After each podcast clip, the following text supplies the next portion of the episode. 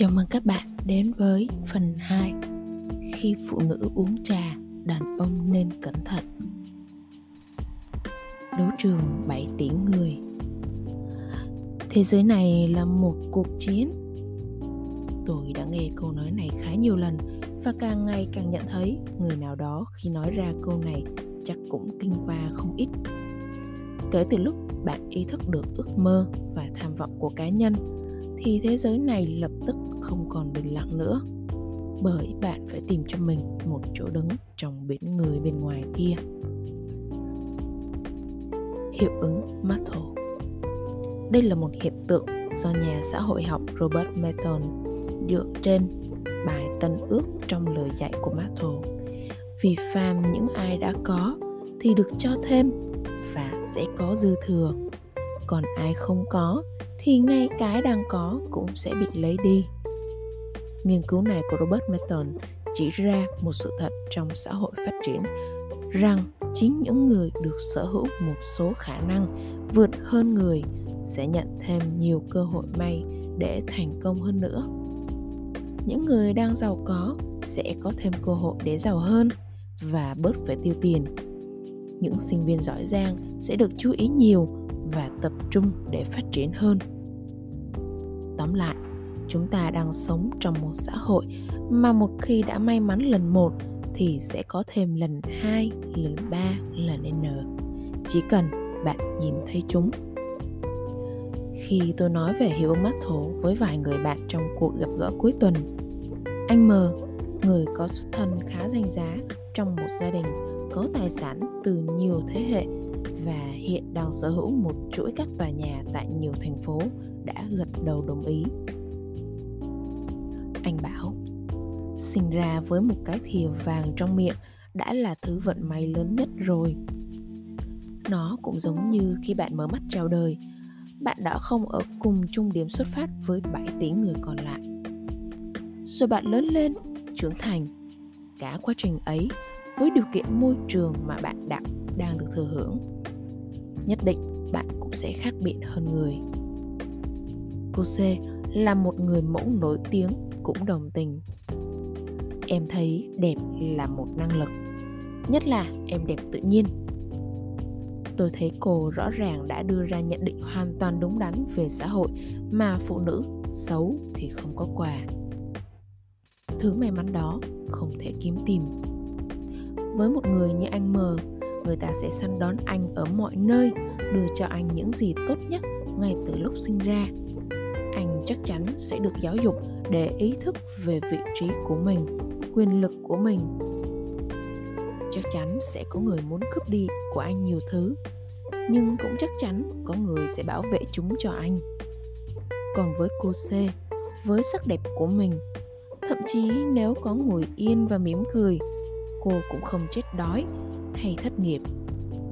Vì luôn có người cần đến sự tỏa sáng rạng rỡ kia. Đến đây thì anh n, người còn lại trong bàn mới lên tiếng. Rõ là quá bất công. Vì như vậy, có những người sẽ vĩnh viễn, sẽ không ngẩng mặt lên nổi với cái cuộc đời này.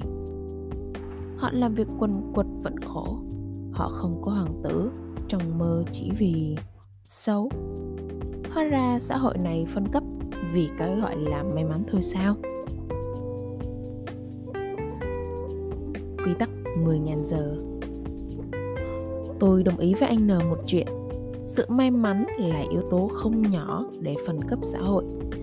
Đừng nói tới chuyện bất công hay không mà làm gì, Bởi một khi còn tồn tại phép so sánh Thì vĩnh viễn con người sẽ còn thấy không tồn tại công bằng. Tuy nhiên, cũng chính vào lúc nào cũng không thể cân đo đong đếm số phận của người này với người kia, may mắn cũng sẽ được nhìn nhận theo nhiều cách khác nhau. Có lần tôi nghe một người bạn nói rằng với anh ấy, may mắn thực ra là một món vay hậu hĩnh của tạp hóa. Và quan trọng nhất vẫn là bạn sử dụng món vay ấy thế nào. Có người sẽ đầu tư cân nhắc, cũng có người từ chối và thậm chí còn có người tiêu hoang tôi nhìn nhận thấy cũng đúng lắm vì có không ít người như anh M, cô C nhưng không phải ai cũng gìn giữ và tận dụng được trọn vẹn ưu thế của mình. bởi thường sẽ những gì dễ có sẽ có xu hướng bị xem như là lẽ tất nhiên rồi xem thường và đánh mất trong cuốn sách Những kẻ xuất chúng, Malcolm Gladwell có đề cập đến quy tắc 10.000 giờ. Đó là khoảng thời gian làm việc tương đối được chứng minh để hành thành công trong một lĩnh vực nào đó.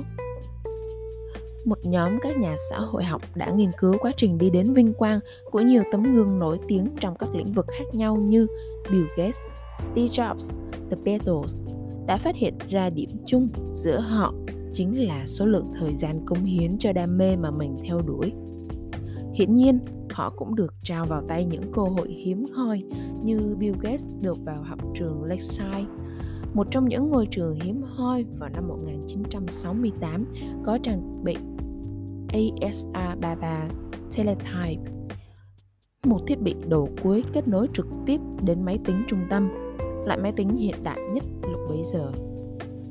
Hay nếu nhìn vào danh sách 75 nhân vật giàu nhất trong lịch sử nhân loại, bạn sẽ thấy có đến 20% số đó sinh ra trong cùng thời kỳ 191830 ở Mỹ. Để đúng vào thời điểm trưởng thành, tận dụng được những biến đổi quan trọng và bùng nổ nhất của nền kinh tế Mỹ thời điểm 1860 đến 1870.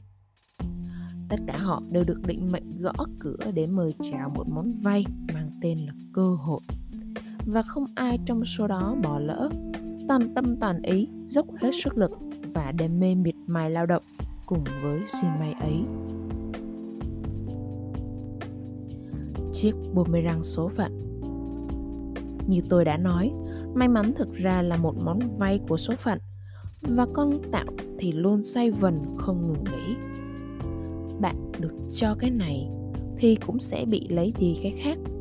Chỉ là sự mất mát của bạn, không phải ai cũng nhìn thấy trong khi ánh hào quang thì thường dễ dàng được phô diễn hơn.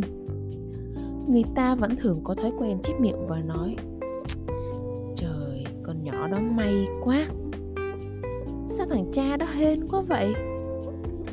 Vì đó là cách đơn giản nhất để hợp thức hóa sự ganh tị trong mỗi con người. Rõ ràng là quá khó để công nhận thành công của ai đó và khó hơn nữa là nhận ra bản thân mình cũng may mắn để lạc quan trước mọi chuyện.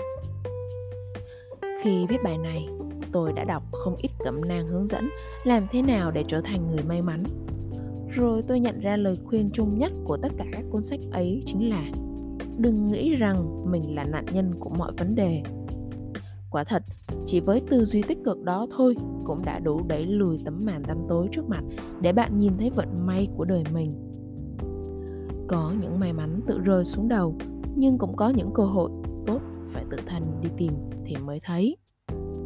Cũng giống như việc tin tưởng và hy vọng, để có động lực lao động chăm chỉ sẽ khiến tâm lý lẫn phẩm chất cá nhân nâng cấp mỗi ngày. Rồi những điều tốt sẽ tìm thấy người xứng đáng với nó. Bạn có còn nhớ anh N tôi đã nhắc ở đầu bài hay không?